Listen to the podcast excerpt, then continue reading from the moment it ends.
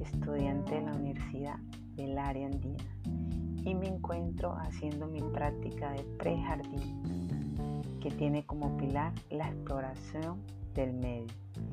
Y sí hay mucho que explorar, con tanta belleza a mi alrededor, selva, lluvia, calor.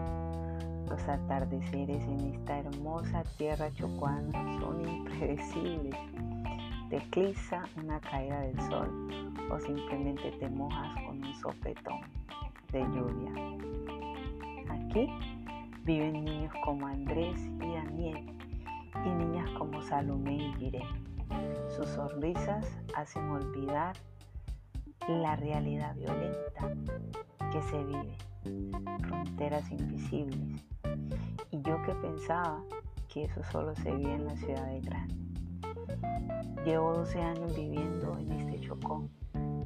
Llegué a vivir en un pueblo muy tranquilo, pero ahora me encuentro en Quito, sitiado por el vandalismo.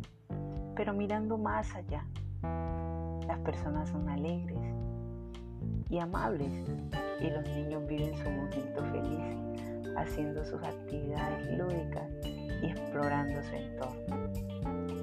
Gire cumplió tres años y ahora maneja un léxico más claro y variado, añadiendo que sigue órdenes. Es fantástico verla traer los juguetes y traer lo que se le indique siempre y cuando esté familiarizada con dicho objeto. Bandura dice que el niño adquiere el lenguaje por observación por eso atiende lo que el adulto le dice y retiene esa información. Como decimos nosotros culturalmente, la niña ya hace mandados. Salomé, de cuatro años, y Daniel se inclinan más por indagar. Siempre quieren saber lo siguiente, lo que va a pasar. Piaget diría que es un lenguaje socializado. Siempre hacen preguntas como ¿por qué sale el sol? O por qué los árboles son de este color. Sin embargo, a Andrés le gustan los animales y aves de corral y los insectos. Es muy fácil ver esos animales por este medio y a él le encanta explorarlos. Como alguien dice por ahí, no es el pedacito de tierra, sino el pedacito de hombre. Pues no necesitamos mil cosas para hacer sonreír a unos niños que viven en un ambiente tan hostil.